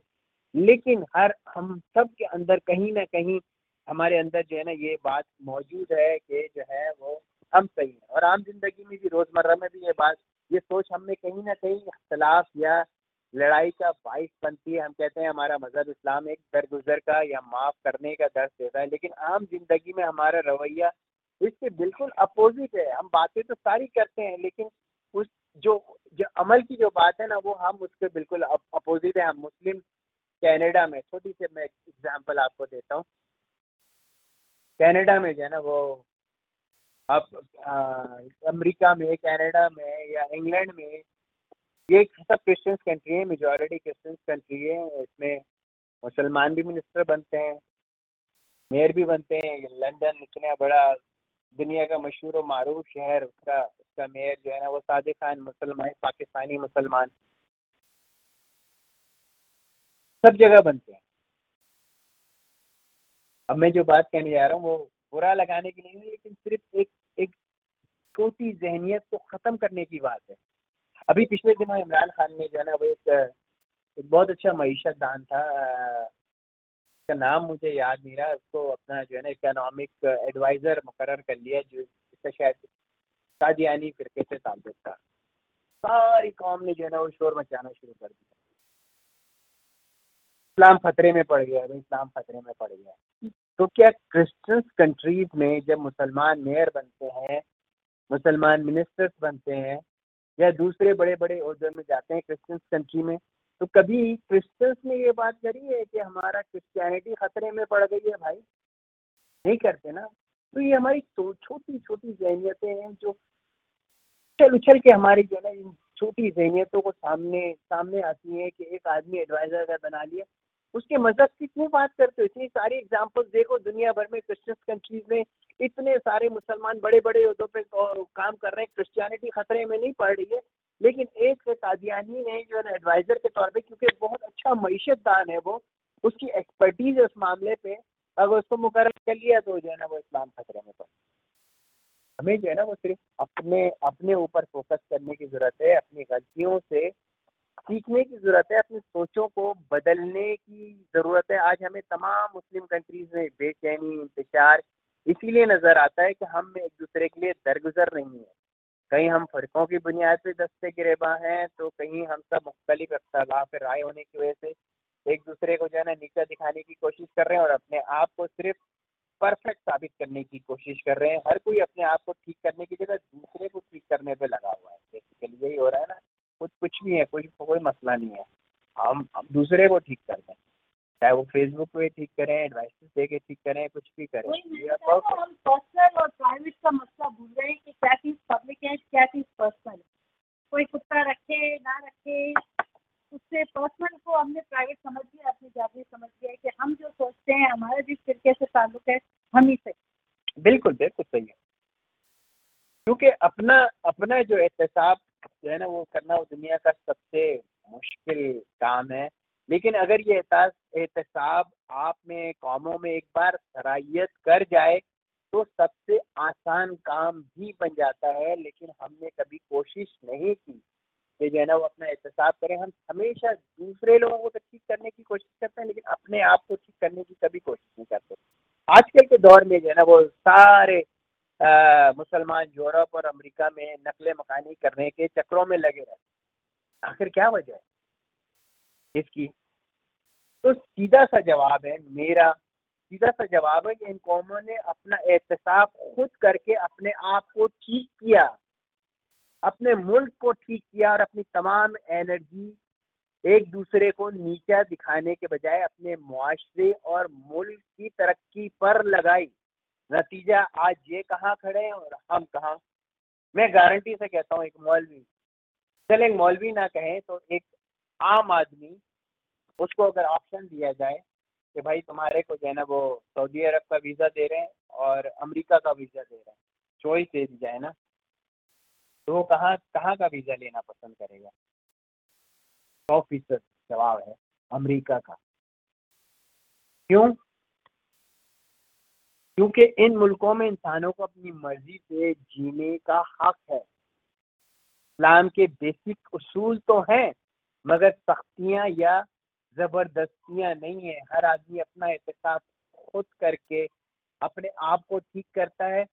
तो इनकी सोसाइटी भी अच्छी है, इनके मुआशरे भी अच्छे हैं, इनके असूल भी अच्छे हैं। तो इसीलिए सारे मुस्लिम कंट्रीज़ के लोग जो है ना, वो इन यूरोप के मुल्कों में नकल मकानी के चक्करों में क्यों लगे हुए हैं? क्यों इनकी सोसाइटी इतनी अच्छी हो गई है? गोरे तो हम भी हैं, गोरी तो ये भी है। गोरे तो बहुत सारे लोग हैं, हमारे पठान भी बहुत गोरे हैं। कुछ गोरे देखने नहीं आते हैं यहाँ पे हम लोग। एक सिविलाइज सोसाइटी है इन्होंने अपना एहतसाब किया है एक दूसरे पे तनकीद की है अपने काम से काम रखा है इस मुल्क को बनाया अपने आप को ठीक किया सब ठीक हो गया। हम लोग जो है ना वो अभी तक यही चक्रों में पंचायतों में लगे हुए हैं एक दूसरे पे जो है ना वो गिबतें कर रहे हैं। हम यहाँ हम हर वक्त चाहते हैं कि दूसरे को बस एक अच्छा जो है ना वो मुसलमान बनाया जाए, एक अच्छा इंसान बनने या बनने से कोई गर्ज नहीं है, बस नमाज़ पढ़े और कुरान पढ़े और ये करके चाहे कितने भी गलत काम कर लें, कितने भी गलत काम करें, दूसरे मजाही पे तनकीद करते रहें और जैसे ही मौका मिले, इन्हीं मजाही के मुल्कों में, सोसाइटियों में आकर बस जाएँ। ये क्या है? तनकीद भी सबसे ज़्यादा इन्हीं पे इन्हीं के मुल्कों की तरफ़ नकल मकानी ये क्या है? ये क्या कोई इमिग्रेशन की जो है ना नकल मका, नकल मकानी है? ये फिर क्यों नहीं चले जाते? सऊदी अरब क्यों नहीं चले जाते? पाकिस्तान क्यों नहीं चले जाते अफ़गानिस्तान सीरिया और दूसरे तमाम मुस्लिम मुल्क हैं वहाँ क्यों नहीं नकल मकानी करते? क्योंकि ये मुल्क अपनी हिपोक्रेट पॉलिसियों से जहाँ पे मुसलमान बसते हैं अपनी सोसाइटी को अपने माशरे को जो है ना वो बहुत कॉम्प्लिकेटेड बना चुके हैं। ह्यूमन राइट्स की कोई वहाँ पे जो है ना वो कदर नहीं है। इसलिए हम लोग मुस्लिम ममालिक में जो है ना वो नकल मकानी नहीं करना चाहते। सऊदी अरब कितनी अजीम सरजमीन है हम हम लोगों के लिए। लेकिन definitely hundred percent sure about कि किसी भी इंसान को ये चॉइस दी जाए कि क्या तुम्हें वीज़ा दिया जा रहा है सऊदी अरब का और अमेरिका का है, ले लो। आँखें बंद करके अमेरिका का वीज़ा लेके भाग जाएगा। क्यों? सोचा है कभी इन बातों के लिए आपने? क्यों ऐसा हो रहा है हमारे साथ? क्यों हम लोग ऐसा कर रहे हैं? अगर हम सिर्फ़ कुरान की शायद से गौर करें तो हमारी सारी सोचें दूसरे मज़ाक के मुताबिक जो है वो ठंडी हो जाएँगी। जो हम लोग रखते हैं ना अपनी सोचें, जो है दूसरे मज़ाक के मुतालिक, दूसरे बिलीवर्स के मुताबिक दूसरे फिरके के मुतालिक, जो हमारी खराब सोचें हैं। अगर हम सिर्फ़ अल्लाह ताला की इस आयत पे जो है ना वो गौर कर लें तो हम, हमारी तमाम सोचें ठंडी हो जाएँगी। लेकिन हमें गौर करने का हमारे पास टाइम ही नहीं, हमें सोचे नहीं। हम तो हम जो अपनी मर्ज़ी हम करते हैं और फिर भी हमने आपका अपने आप को बहुत ज़बरदस्त समझते हैं। अल्लाह ताला जो है ना वो पूरा यूनिट में फरमाता है छोटी सी लाइन है अल्लाह ताला ने पूरा यूनिट में कही है। अगर तेरा रब चाहता कि ज़मीन में सब मोमिन ही हो तो बेशक तमाम अहले ज़मीन ईमान ले आते। जब अल्लाह ने ऐसा नहीं किया तो हम कौन होते हैं इसकी खुदाई में दखल देने वाले? जब हर कुछ इख्तियार, उसके इख्तियार में होने के बावजूद उसने ऐसा, यानी हमारे रब ने ऐसा नहीं किया तो हम इस्लाम के ठेकेदार क्यों बन जाते हैं? या बन गए हैं? और क्यों कहते हैं कि दीन आपके मुताबिक नहीं चलता? जब मैंने कमेंट्स लिखे तो लिखा गया, दीन आपके मुताबिक नहीं चलता। तो भाई, दीन आपके मुताबिक भी नहीं चलता है। हर शख्स का हर शख्स जो है ना दीन का ठेकेदार तो बनने के लिए तैयार है, लेकिन अपने आप को ठीक करने के लिए तैयार नहीं है, अपने आप को सुधारने के लिए तैयार नहीं है। तो अपना एहतसाब करें दूसरों के मामले को, दूसरों की बातों को, दूसरों की थॉट पे तनकीद करना छोड़ दें। जब एक तो एक हम क्लियरली कहते हैं कि इस्लाम जो है वो दरगुजर का मज़हब है। तो फिर कहाँ गई हमारी दरगुजरी? क्यों हम दूसरों को जो है ना वो इग्नोर नहीं करते दर गुजर नहीं करते? हर आदमी को अपनी राय देने का हक है। तो इस्लाम की ठेकेदारी हर इंडिविजुअल ने जिसका नाम मुसलमान है, उसने उठा रखी है। क्या उसकी कितनी भी नॉलेज हो, बस उसको ये पता है कि जी, मैं सबसे बेस्ट हूँ। जो बात सुहेल सैयद साहब ने लिखी है, यहाँ पे ये गलत है। तो दीन की ठेकेदारी जो है ना वो हम लोगों को करना छोड़ देनी चाहिए। तमाम मजाहब की रिस्पेक्ट करें। तमाम जो है ना वो कमेंट्स की रिस्पेक्ट करें और जो है ना वो अपने आप को दीन का ठेकेदार ना समझें। मैं जो है ना वो अपनी इस बात को, मेरे ख्याल लोग बोर होने लगे होंगे मेरी बात से, लेकिन जब से मैंने फेसबुक पे कमेंट्स लिखे थे और उसके जवाब में बातें आई थी, जो है ना वो मैं बहुत डिस्टर्ब था। इसीलिए मैंने आज पॉलिटिक्स की जगह अपनी अपनी बात करने के लिए इस मौजू को चुना के दीन की ठेकेदारी हम लोगों के किसी इंडिविजुअल के पास नहीं है तो दीन की ठेकेदारी छोड़ दें और अपना एहतसाब खुद ठीक करें अपने आप को खुद ठीक करें सब कुछ जो है ना वो ठीक हो जाएगा। मतलब हम लोग दूसरों पे तनकीद करते रहते हैं तो उसके लिए मैं जो है ना वो आ, अपनी बात को आ, बहुत अच्छा एक शेर कहा जो है ना वो गालिब साहब ने कि याद नहीं आ रहा क्या कहा था उम्र भर हम यूँ ही गलती करते रहे, उम्र भर हम यूँ ही गलती करते रहे। धूल चेहरे धूल चेहरे पर थी और हम आईना साफ़ करते रहे। धूल चेहरे पर थी और हम आईना साफ़ करते रहे। तो हर आदमी अपना एहतसाब जो है ना, वो खुद करे और दीन का ठेकेदार बनने की कोशिश ना करे। मेरी आज यही पॉलिटिक्स में मेरी यही बातें थी और एक मैसेज हम पहुंचाना चाहेंगे जो बाबर कमर साहब ने राशिद सलीम ने लिखा है। बीस अक्टूबर को ना? जी जी बिल्कुल। बीस अक्टूबर को शिकागो में जगजीत सिंह साहब के लिए एक यादगार शाम मनाई जा रही है। खूबसूरत आवाज़ के साथ पाकिस्तान से आए हुए इमरान साहब जो कि जगजीत अच्छा वो आप सॉरी हाँ।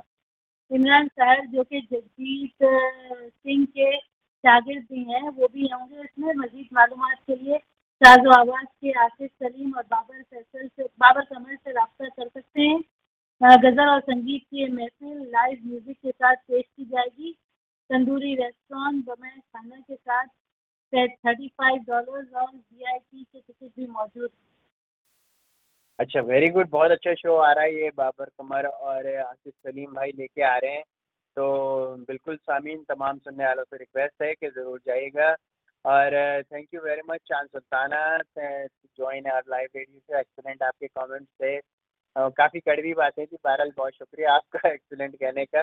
और थैंक यू मेमुना, मेमन, आपने भी गुड लिखा है thank you very much well done Suhail साहब। Thank you Zakia Khan basically बात तो वहीं पे आती है कि जी कुछ कह रहे नहीं हैं वो बाबर कमर साहब का नंबर मेरे पास है मैं बता सकती हूँ कि आप इसके टिकट के लिए बाबर कमर साहब से कांटेक्ट कर सकते हैं eight four seven nine four two eight eight six zero और मैं मैं जो वो कुत्ते से बात निकली थी पीरनी कुत्ते को लेके फिरती है मैं वो तमाम सुनने वालों को एक वो क्लिप ज़रूर सुनाना चाहूँगा जो है ना जो उन्होंने पाकिस्तान के बहुत मशहूर स्कॉलर हैं आरिफ जावेद गांधी साहब, दो मिनट की वो क्लिप है, लेकिन आपको तमाम उन बातों का जवाब जो है ना वो ज़रूर मिल जाएगा कि आपके पास की कीबोर्ड टाइप कर देती हैं। ये वाली। नहीं नहीं, एक मिनट एक मिनट।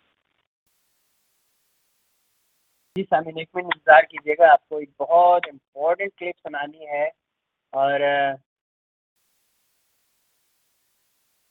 उसके बाद अगर, ये सुनने के बाद अगर किसी के पास फिर भी अगर कुत्ते से मुतालिक कोई बहुत अहम मालूम हो, जो है ना, वो आप मुझे ज़रूर पहुंचाइएगा, क्योंकि मेरा जर्मन शेफर्ड जो है ना, बहुत मेरे लिए इम्पोर्टेंट है और मैंने कई मौलवियों से, कई लोगों से जो है ना, उसको, उसके मुतालिक पूछा है।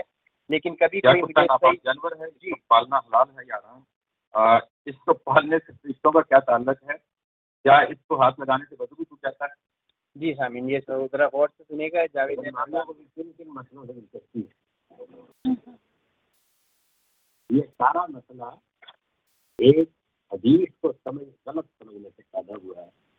देखिए हमारे दीन में जान को और किसी जानदार से बड़ी अहमियत दी।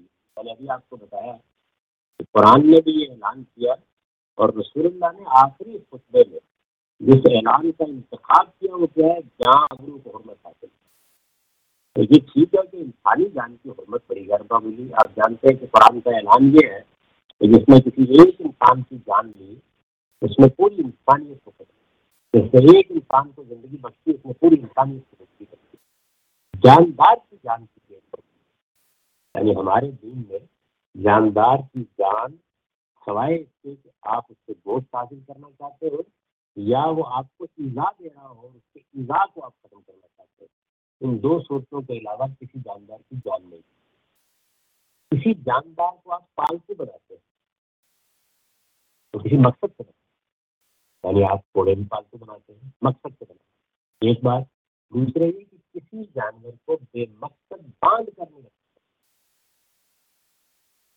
जब आपने उसको पालतू बनाना है तो आप पालतू बनाने के लिए पहले तो ये तय कीजिए कि किस मकसद से आप पालतू बना यानी महज जानवर को अजियत देना मकसूद नहीं करना आप उसे ट्रेन करें, बड़ी अच्छी बात है। लेकिन जब आप उसको पालतू बना रहे हैं तो मकसद होना चाहिए। और दूसरी चीज़ ये है कि अब आपने उसको ज़ाहिर बांधेंगे तो बांधना है एक मकसद के सामने रखिए और दूसरे उसको जो हकीकी माहौल मिलना चाहिए, वो वीडियो यानी आप उसको ऐसे नहीं बाँध सकते। तो कुत्तों के मामले में आमतौर पर लड़के, बाले नदीने में भी ये करते थे कि कुत्ते को वैसे बाँध दिया, पकड़ के। तो रसोल्ला ने फरमाया कि किसी ज़रूरत के बगैर कुत्ते को बाँध कर रखना ये देना नहीं, किसी आदमी को ऐसा नहीं कर सकते। कुत्ते को बाँध कर रखना ये की बात लोगों ने समझा कुत्ता रखना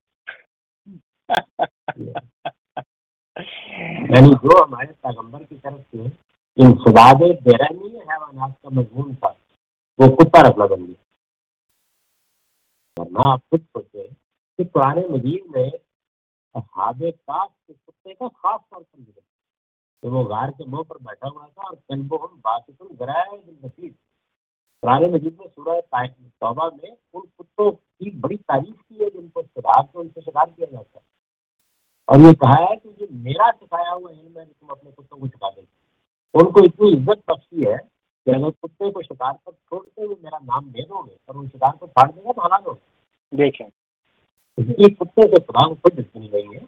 रसूलुल्लाह सल्लम ने बेजरूरत कुत्तों को बाँध कर अजियत देने से मना कर ये थी असल बात के बेजरूरत कुत्तों को बाँध के अजियत देने से जो है ना मना फरमाया। वो रस्सी से बाँध के और बात कहाँ से कहाँ चली गई कि कुत्ते को बांधना क्या? घर से निकाल देना चाहिए लाते मारनी चाहिए, उसको पत्थर मारना चाहिए, उसकी टांग तोड़ देनी चाहिए, उसका दिमाग फाड़ देना चाहिए। कुत्ता बहुत नजिस है, बहुत बेकार जानवर है। अल्लाह ताला की सारी मखलूक बहुत मोहब्बत के काबिल इवन कहा जाता है कि हमारे प्यारे रसूल को जब नमाज़ अदा करा करते थे तो उनके आसपास बिल्लियाँ घूमती थी? इतना वो प्यार करते थे बिल्लियों से। जी हाँ बिल्कुल। मतलब आई मीन कोई भी कोई भी जो है ना अल्लाह ताला की मखलूक काबिल नफ़रत नहीं है। और ये यही बात है ना कि हमें मिथ चली आ रही है। पता नहीं किसने कह दिया कि वो पालना मैं अभी भी तमाम लोगों से सुनने वालों से जहाँ जहाँ तक भी मेरी आवाज़ पहुँच रही है बाद में भी पहुँचेगी। पाँच दस हज़ार लिसनर्स तक, अगर किसी के पास कुरान और हदीस की कोई अथेंटिसिटी मौजूद है, इस कुत्ते को ना पालने के मुतालिक ये एक नजिस जानवर है तो प्लीज़ मुझे, मैंने बहुत मौलवियों से सवाल किया, किसी के पास भी कोई अथेंटिक जवाब नहीं इसीलिए मुझे ये रिलीजियस जावेद अहमद गांधी साहब की बात सुनी और मैंने जो कुछ भी जैन इसके मुतालिक जानना चाहे, ज़रूर मुझे पहुँचाइएगा। और बहुत बहुत तमाम शुक्रिया आप सुनने वालों का देखने वालों का और जिन जिन्होंने कमेंट्स किए उनका भी बहुत बहुत शुक्रिया और इन फिर अगले हफ़्ते आप लोगों से मुलाकात होगी। दुआओं में याद रखिएगा। अल्लाह हाफिज। हँसते मुस्कुराते हुए वो कम कड़वी बातें जो हुई जो कुछ भी हुआ उसको भूल के हँसते मुस्कुराते हुए गुड नाइट शब्बा खैर। Kudafis. We'll see you next week, guys. Allah Hafiz.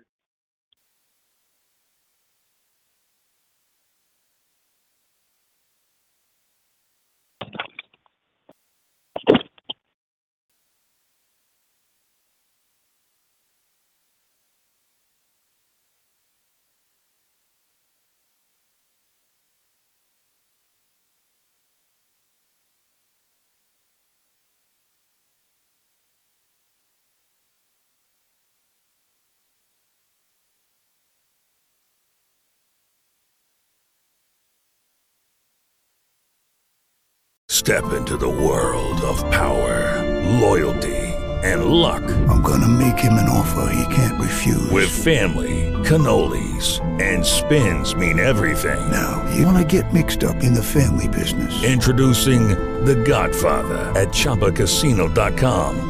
Test your luck in the shadowy world of The Godfather slot. Someday, I will call upon you to do a service for me. Play The Godfather now at ChumbaCasino.com. Welcome to the family. VGW Group. No purchase necessary. Void where prohibited by law. See terms and conditions. 18 plus.